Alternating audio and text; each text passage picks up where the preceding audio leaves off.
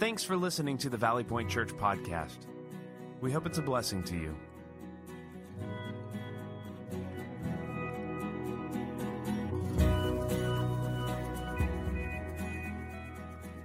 Well, it is a great pleasure to welcome back to Valley Point Church Dr. Modica. He is a friend of Valley Point and certainly an encourager. You were with us back in April, and it's great to have him here as we close out the month of June. Dr. Modica makes us think. And if you were here in April or you heard him last year or even the year before that, you know he makes us think. He always has something interesting to say, and that is challenging to us, which is great. He's going to talk to us today about the first fruit of the Spirit, love, from Galatians chapter 5. Last week I introduced the series. You may remember I threw out a challenge. I want everybody to memorize Galatians chapter 5, verses 22 and 23. How are you doing with memorizing the words? All right, not a lot of enthusiasm around that. So know that next week when I teach, there will be a quiz. So you've got a few more days to think through those words and memorize the fruit of the Spirit love, joy, peace, and you keep working on it, all right? As I will. Dr. Modica is the university chaplain and associate professor of biblical studies at Eastern University in St. David's, Pennsylvania. But here's the deal I have new information to share with you about him. And I asked for this, so I'm not saying anything he didn't say, you know, this is okay. So, besides being the chaplain and being a professor at Eastern University, go Eagles. Okay, just wanted to throw that out there. Besides all of that, he and his wife, Marianne, have been married for 37 years. So, congratulations on that. They met in college in Queens, New York, and have just a, a, wonderful family as well. He has four adult children three boys and a girl. Two, and these are his words, wonderful grandchildren. Of course they are, right? Two wonderful grandchildren from his oldest son, Ben, and his wife, Molly. Olivia soon will be five, and then Joseph will soon be a year old. So, young grandkids, how fun is that? He said he's not much of a shore or a beach person, so perhaps some of you can persuade him to think in a different way on that. I'm not sure. But he does enjoy visiting baseball stadiums. So you're a big baseball fan. That's a great thing. He shared with me that when his father was alive, Dr. Modica's younger brother and youngest son and father traveled to about nine different baseball stadiums. So that's a great memory I'm sure you share together. Here's a little known fact Dr. Modica attended the same high school in Brooklyn that Vince Lombardi, Joe Torre, and Frank Serpico attended. How about that? So we're amongst Italian royalty today. I think that's the thing. And none of those guys were available to speak at Valley Point. Dr. Modica was, and I'm glad. Will you help me give a warm Valley Point welcome to Dr. Modica?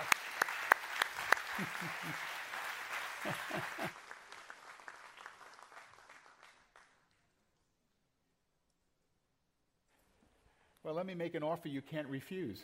No. Well, good morning, and thank you uh, for that kind introduction, as well as um, for your wonderful welcome when I come each time. It's amazing. It's been a few years that I've been here each summer, and um, it's a wonderful opportunity to reconnect with you and to be welcomed. And that is a Christian discipline that you don't always find in other communities about a, a hospitable welcome, feeling connected, even if you're not someone who is worshiping each and every Sunday with you. So thank you for making me feel welcome each and every time that I come. Also, thank you for reminding me to get lifesavers for my granddaughter. I will do that. She loves lifesavers, the fruit, fruity lifesavers there.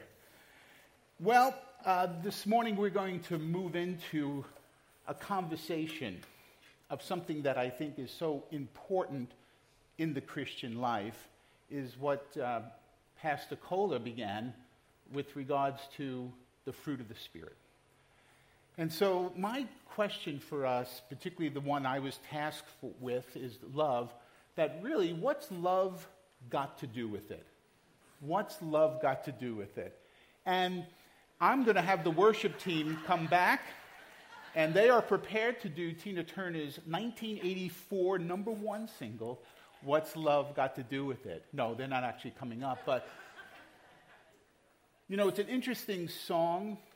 It's one that I think captures the essence of our cultural understanding of love. I know there are many songs about love. This one came to mind uh, because of its notoriety in the 80s. It was the number one song for Tina Turner. It won a Grammy. It's actually listed as one of the most 500 rock and roll influential songs of all time by Rolling Stone magazine. This song, What's Love Got to Do with It? Well, what does she say about love here? Well, the refrain is telling. So she says, What's love got to do with it? Got to do with it. What's love but a second hand emotion? What's love got to do with it? Got to do with it. Who needs a heart when a heart can be broken? Again, understanding love is a twofold um, approach. One is we have to understand what our culture teaches us about love, and we know that probably intuitively because we live in culture and we hear about love, we sing love songs, we, we realize that there's a prevailing notion about love, which we're going to talk a little bit about today. But there's also another, another important aspect. It's not just understanding what the definition of biblical love is, just say in comparison to cultural love, but here's another question or a concern. Recently, uh, a pastor of a large United Methodist church in Kansas, Adam Hamilton, wrote a book, When Christians Get It Wrong. And when you see a title like that on the bookshelf, I'm drawn to that book. I'm drawn to that book. You know, let me just say this Christians get a lot of things right. But I'm drawn to Adam Hamilton, who I really encourage you to look him up. He's got a wonderful website. He's, he's a person who's trying to bring together people of disparate understandings about politics and sexuality and other types of issues in Christianity but his first chapter was really telling to me. His first chapter is entitled When Christians Are Unchristian. That's the title of the chapter in this book. And what he's drawing from is another book called Unchristian by Dave, uh, Gabe Lyons and David Kinnaman. Unchristian. You may have known of this book. And what he's saying is, is that we have a love problem. We have a love problem, meaning when people ask, when people are asked, when you hear the word Christian, what are some things that come to mind? And these are people that are not Christians, there are people who understand the word Christian in a certain way. And basically, what, he, what is, is discovered is this there are six attributes that one begins to see with regards to Christian. Christians are hypocritical, number one, too focused on getting converts, number two, three, anti homosexual, four, sheltered, old fashioned, boring, out of touch with reality, five, too political, and last but not least, six, judgmental. Now, this is a perception, and perceptions are not always true, but as we become salt and light in the community, we need to begin to understand those perceptions for some people are realities. And this is what the book concludes, both Unchristian and Adam Hamilton's chapter. He says, when asked, now these are people who are not Christians, when asked what is the greatest gift that Jesus has given to our world, they answer it in one, in one word love. Love.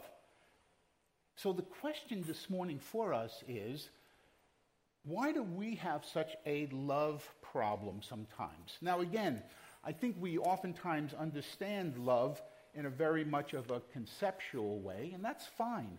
You know, we have our ideas about love, but I wonder if Jesus is a little bit disappointed with our love problem.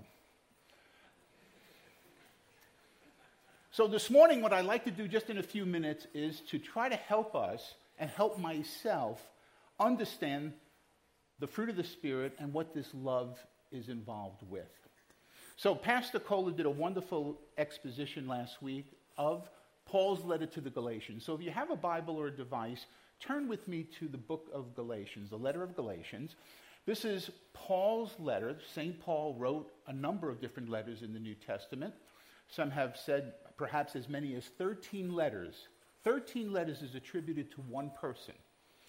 And 13 is almost half of 27, which are the actual documents in the New Testament. So one person is responsible, perhaps, for writing nearly half of what we call the New Testament. So it's important that we understand what Paul is writing about as best as one can.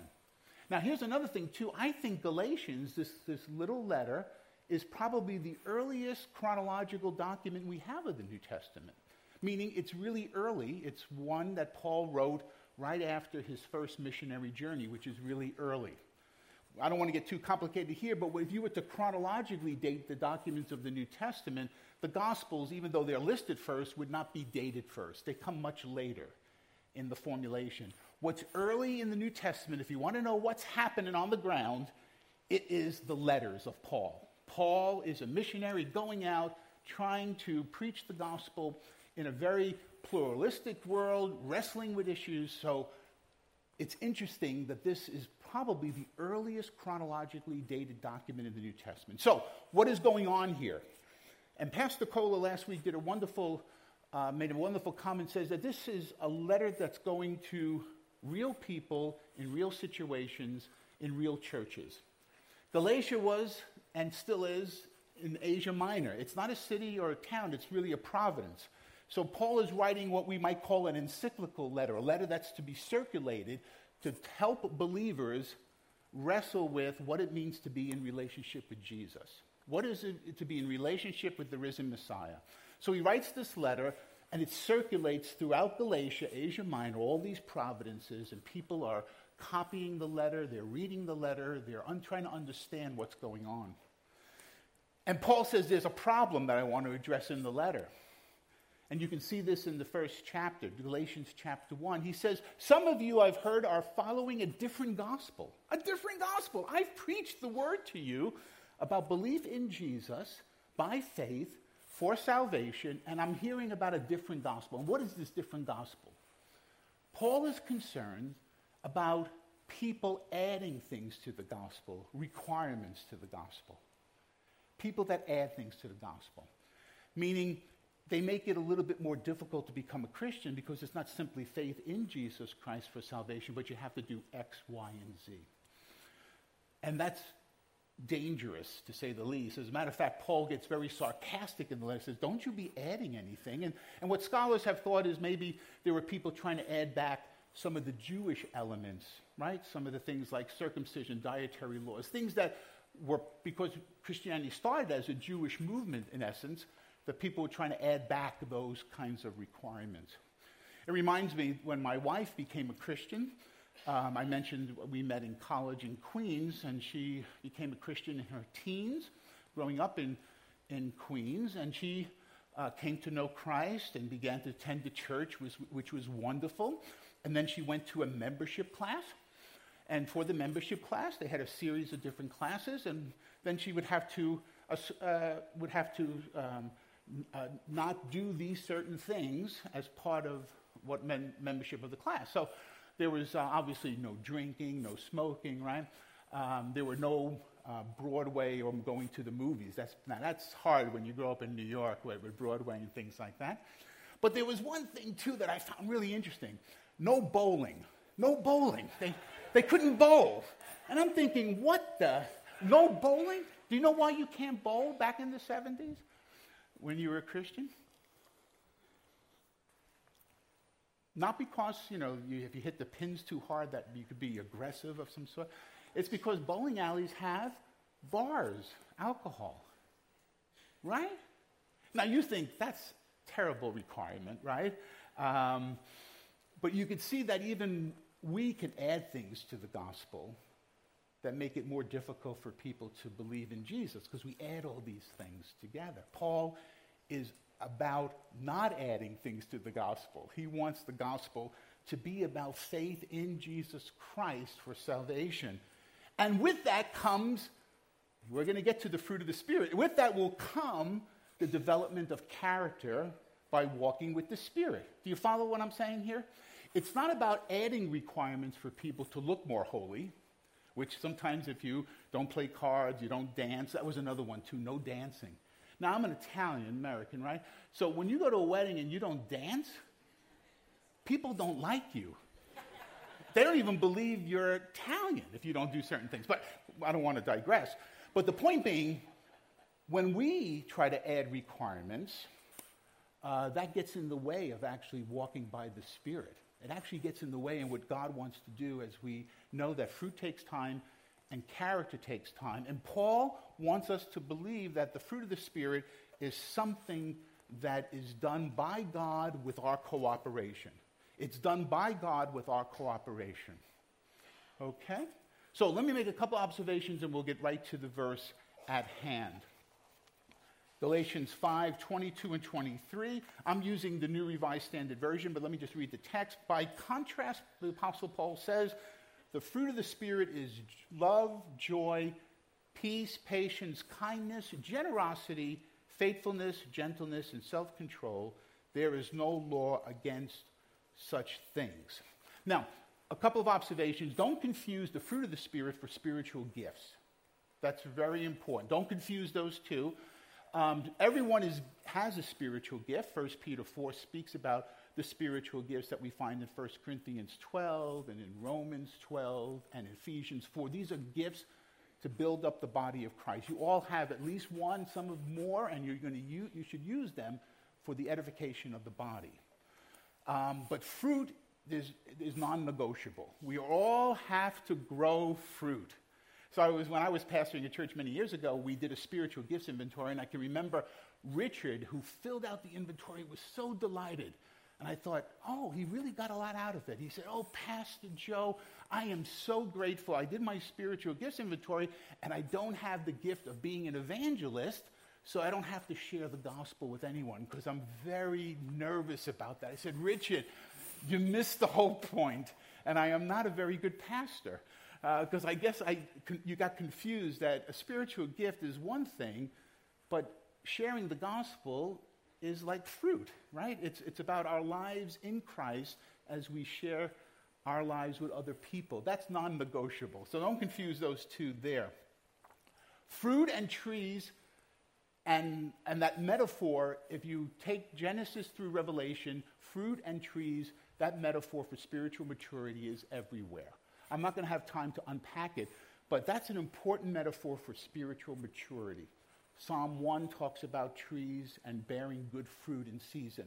We could take a look at Jesus in the Sermon on the Mount. He says in chapter 7 in Matthew, You will know a good tree and a bad tree by what it produces. Good trees produce good fruit, bad trees produce no fruit or bad fruit. Even Jesus in the Sermon on the Mount reminds us that trees and fruit are very, very important. One thing, too, that when I was reading this text, and I really want to commend again um, Christopher Wright's book, Cultivating the Fruit of the Spirit. I've read through this book. I am so glad that Valley Point Church values reading beyond the Bible. Now, the Bible is critically important for reflection and for edification and for maturation, but people like uh, Chris Wright, who's an Old Testament scholar, who's written a number of books, um, this is a very helpful tool. And if you haven't purchased it yet, I really encourage you to use this as your summer reading, along with the sermon series. An excellent, excellent book on that. I want to talk a little bit about the logic of Galatians 5 22 and 23.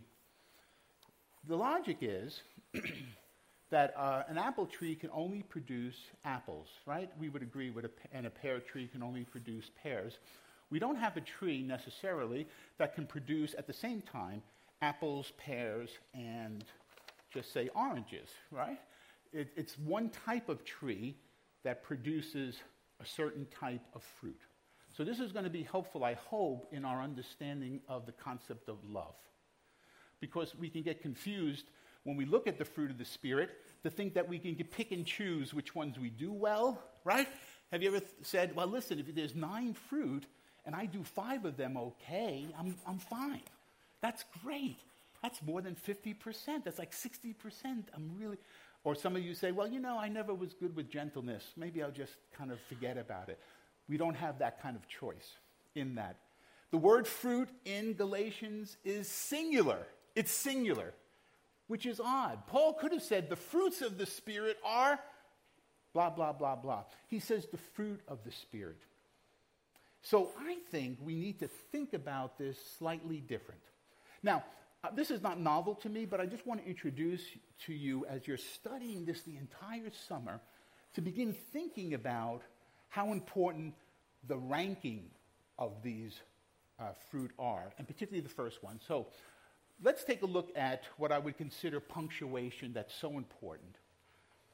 Okay, so take a look. Uh, oh, can we go back to Owen? Yeah.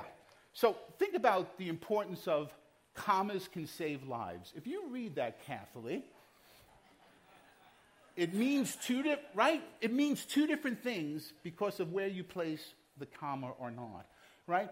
Let's eat, Grandpa, and let's eat, Grandpa. All right?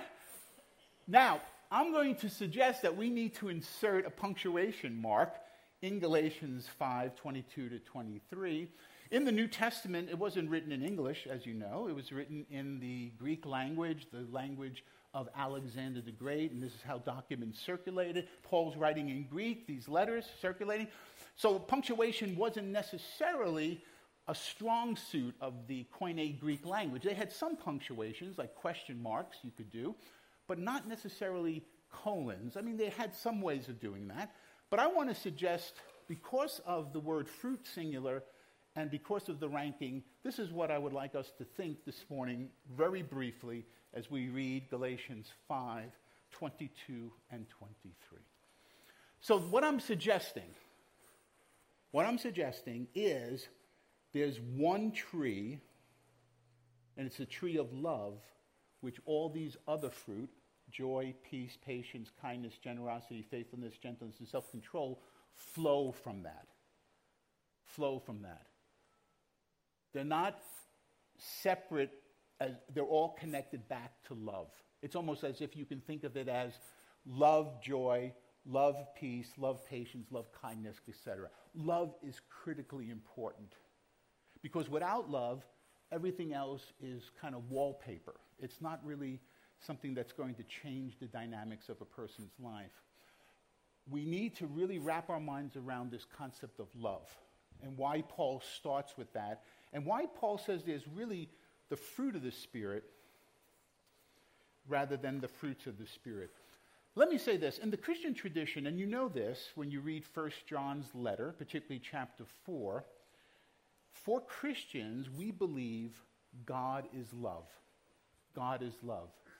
First, uh, First John 4, 8, and 16 speak about whoever does not know, the, uh, know God, for God is love, for we have known and believed the love that God has for us. God is love, and for those who abide in love abide in God, God abides in them. We believe, friends, in the Christian tradition that God is not a loving person, or God doesn't extend love in that sense. God is love. I don't know if you can tease out the difference. The essence of who God is is love. There's nothing that God doesn't love right? This is a kind of love that we can only imagine what it looks like to not to love everyone and everything regardless of the circumstances, right? God in essence is love. And in the Christian tradition, that's what we believe. It's not as if love is one of the many attributes of God, although God shows who God is in the Old Testament by different characteristics, but at the core of who God is, God is love. 1 John 4. God is love. And so we have a problem in our language in English because we can use the word love simply as we can say, I love chocolate, I love my family, and I love God. Do you see the problem with that? Same word, same word, but different meanings accordingly. I want to introduce this morning here on our next slide C.S. Lewis for a moment. And he's been very helpful. As a matter of fact, I'm going to talk about C.S. Lewis two things, and then we'll be done for this morning to help us to begin to wrap our minds around this concept of love and how to begin to produce it in our lives, more of it in our lives as fruit, as fruit. Just like a tree, it has to take time to bear fruit. It is a, it is a journey. Character takes time. Many of you know of C.S. Lewis from the Chronicles of Narnia and perhaps even from his classic Mere Christianity, but I encourage you to read C.S. Lewis on a variety of different topics because of his wisdom. Um, he is someone who came out of a, uh, an agnostic background and then came to Christ, and in ways that allow us to understand that he was an English professor, but he could write wonderful apologetics of the Christian faith. And he was someone who could think well and believe well, and those were not mutually exclusive, that he could think and believe and learn to love well. So the four loves, right, Lewis speaks about, and we're not going to have time to unpack these, but in the Greek language, as you probably know, you have four different words that can be translated love. One involves affection, perhaps between, just say, a parent and a child. Another one is friendship between two friends. The other one is erotic love, right? Sexual love. And then, fourthly, Lewis says, there's the love, what he calls charitable love. Charitable love. Or this love that gives selflessly. It gives selflessly. It's charitable love. It's unconditional love. And that's the word Paul uses to talk about the fruit of the Spirit. It's this agape. You've heard the word agape maybe in various different ways. It is an unconditional love. It's a love that is selfless. It's not a love that wants, it's a love that gives. It's a love that only can be at the essence of who God is because God is love. And God sent his son, Jesus, to die for our sins and for the sins of the world and for all of creation so that we could be made whole. We can experience shalom. That's all driven by charitable love, C.S. Lewis says. Love that knows no bounds. Love that is not conditional based on circumstances, right? I know for myself that's one I wrestle with, right? It's so easy to love people that you know have potential to love you back, right? It's so hard, however, to love people that may never love you back. And I think for the Christian, the fruit of the spirit of love is about the charitableness of love. Love not as an emotion, not as something self centered, not as a form of therapy, right? It's about giving of yourself because that is the essence of who God is. So, Frederick Buechner says this about love. So, let me show you, uh, I'll show you a bowl of fruit and what I think is for the next slide, I think we have so when you think about the series, um, I want you to think about the fruit of the Spirit, of course, but I want you to know that it's nestled in the bowl of love, if you want to use that image. That if you don't know how to love, or that fruit isn't growing, nothing else is going to happen. That's my contention, right? Could you, I mean, I think sometimes people might want to work on joyfulness but if you have no love, then it's vacuous, right? You can, you can work on gentleness by maybe mimicking something or doing something to try to help you, or maybe reading a book about gentleness or going on a retreat, which is the topic of gentleness. You know, five easy ways to become gentle. I mean, right? I mean, we can do that, but nothing matters unless it's motivated and flows from love, because then it becomes almost a prop. It becomes a spectacle. It becomes something we do, but not what we're becoming. See, the fruit of the Spirit, the essence is everything that we do has to be anchored in this unconditional love that we extend to others. This is what Frederick Buechner says about love, and this is my conclusion here because I don't know how to do this entirely, right? Right? If I, I mean, we could spend uh, our entire lifetime talking about how do we learn how to love God and our neighbor, the two greatest commandments of Jesus? Right? You might say that Christianity can be boiled down, if you wanted to, boil it all down, to say, what does it mean to be a Christian? I would say two things loving God and loving neighbor. Wow, that really makes my Bible reading a lot easier because you only have to remember those two things, right? I mean, right? The, the question is knowing how to do that is a lifetime pursuit because that's how fruit is developed, but it must be something that we do in partnership with the Spirit. So here's, you, we have a responsibility. It doesn't happen just because you pray hard or you read, you say, I'm going to read the whole Bible in a year and then I'm going to tra- do different translations each year. I mean, it's not simply mechanical as much as it is a, a partnership with God. We must learn how to partner with the Spirit in helping us grow this fruit. It doesn't come naturally. We don't naturally love our enemies, right? Think about the person who irritates you most, right? Right? Think of Thanksgiving. No, but um, right? Think about someone you dislike, someone you've had difficulty with. No, and it could be parent and child, it could be neighbor, it could be someone at work. We don't naturally yearn to love them. That does not come as a natural outworking of who we are. It has to be a work of the Spirit. So here's where I'm going with this, and I'm going to use C.S. Lewis one more time, and this is going to sound odd. This is the application. This is going to sound odd because you won't believe me but if you just work with the concept, I think, I think it works. Because I'll give you an example how it worked in my life. So, two things to help us grow in the fruit of the Spirit of love, which is the essential fruit. If I was going to rank these fruit, love is the first one in the list.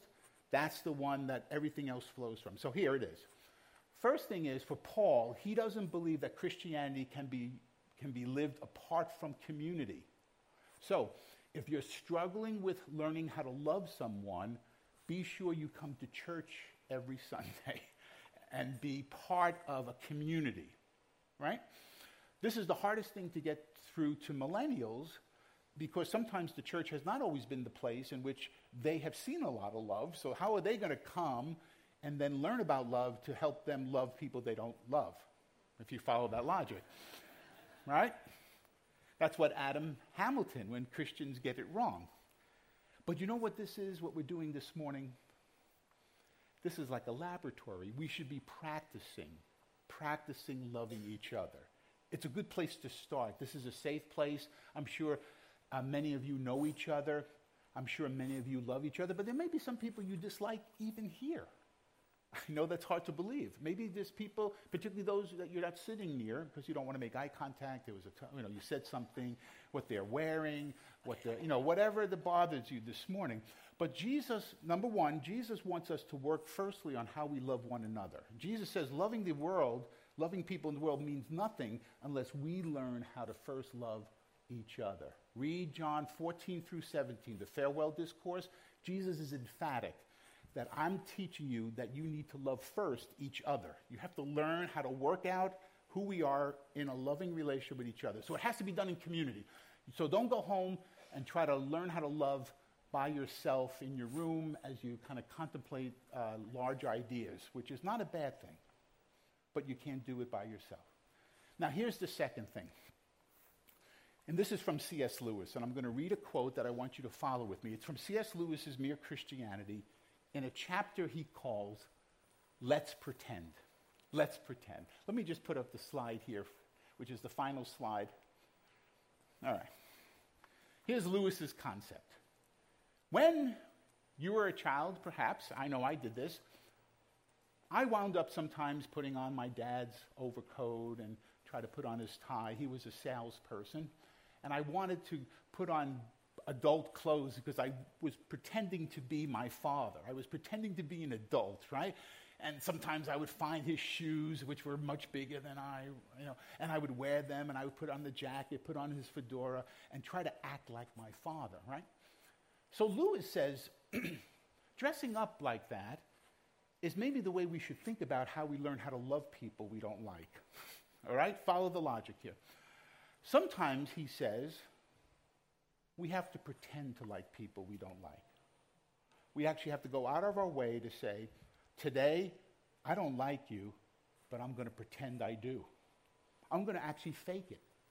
Fake it till you make it. That's not Lewis, that's Modica. Um, now, at first, when I read that from C.S. Lewis, I wrote in the column, that's what a phony. This is phony. You can't do this. You mean, I, I mean, I'm trying to be such a, a congruent, I'm trying to be such a follower of Jesus, just so transparent and authentic. And then I had a conflict with a faculty member at the university a number of years ago. A real conflict. It happened on graduation line. Um, it did. The baseball team, I promised the baseball team, the men's baseball team, that if they got into the playoffs, that I would wear their a batting helmet during commencement instead of my regalia cap.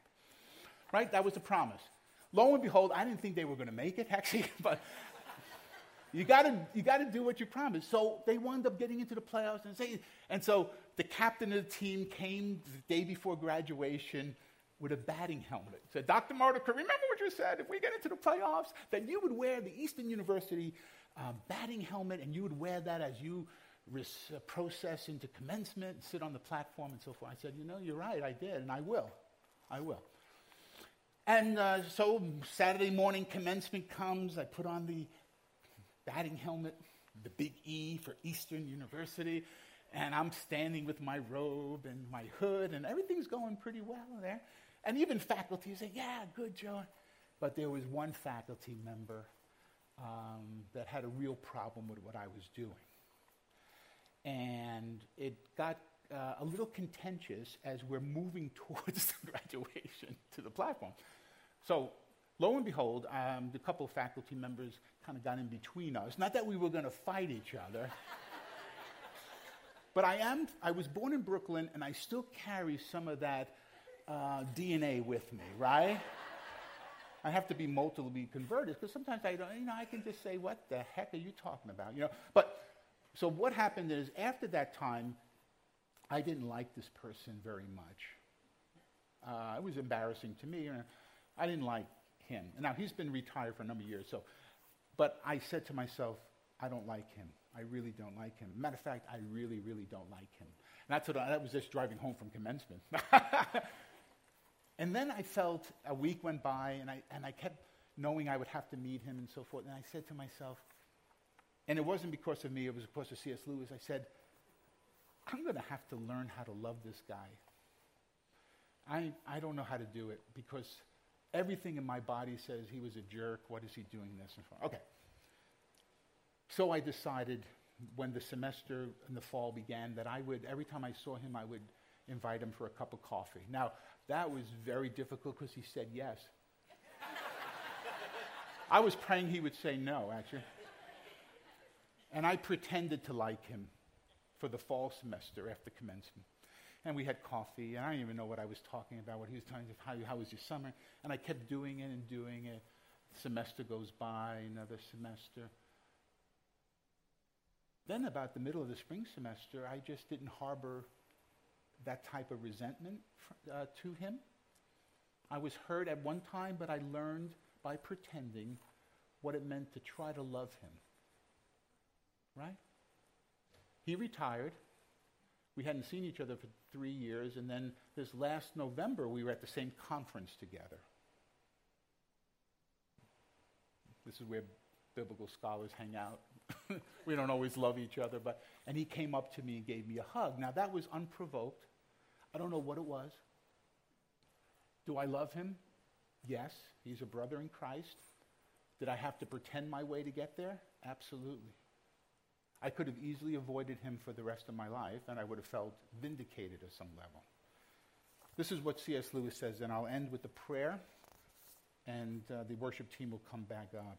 This is C.S. Lewis. This is not Joe Modica. I just think it's so compelling what Lewis says here. This is on his chapter, Let's Pretend in Mere Christianity. C.S. Lewis writes, What is it good of pretending to be what you're not? Well, on, even on a human level, you know, there are two types of pretending. First, there is the bad kind, where the pretense is there instead of the real thing, as when a man pretends he's going to help you instead of really helping you. But there's also a good, t- good kind of pretending, where the pretense leads up to the real thing. When you're not feeling particularly friendly, but know you ought to be, the best thing you can do very often is to put on a friendly manner and behave as if you were a nicer person than you actually are. and in a few minutes, as we have all noticed, you will really be feeling friendlier than you are. Very often, the only way to get equality in reality is to start behaving as if you had it already. That is why children's games are so important. They're always pretending to be grown ups, playing soldiers, playing shop, but all the time they are hardening their muscles and sharpening their wits so, so that the, the pretense of being grown ups helps them to grow up in earnest. In earnest. I want you to pretend this week with someone. Find someone that you need to build and you need to grow the fruit of love and pretend. Pretend. And see what the Spirit will do in your life as you, as you walk by the Spirit, as more fruit of love will be produced, so that these other attributes will continue to grow.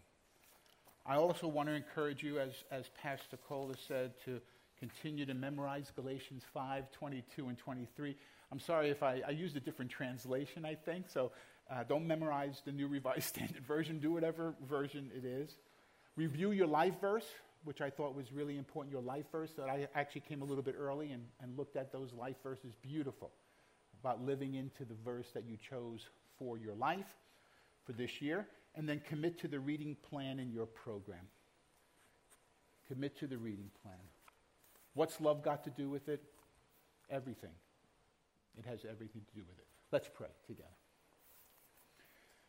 Lord, in your name we come this morning with an appetite to learn how to love even those that are difficult to love. We ask you to help us to walk by the Spirit and to find someone this week that we have avoided, that we have disliked, that have, we've had a grudge with. And help us, Lord, to pretend so that this fruit of love will manifest itself in small ways. And may your Spirit continue to help us in all things. Amen and amen. Thanks for listening. If you call Valley Point Church home or would like to make a donation, please go to valleypointchurch.com slash online giving. If you're in need of prayer, we would love to serve you in that way. Send us a message at prayer at valleypointchurch.com. Be blessed.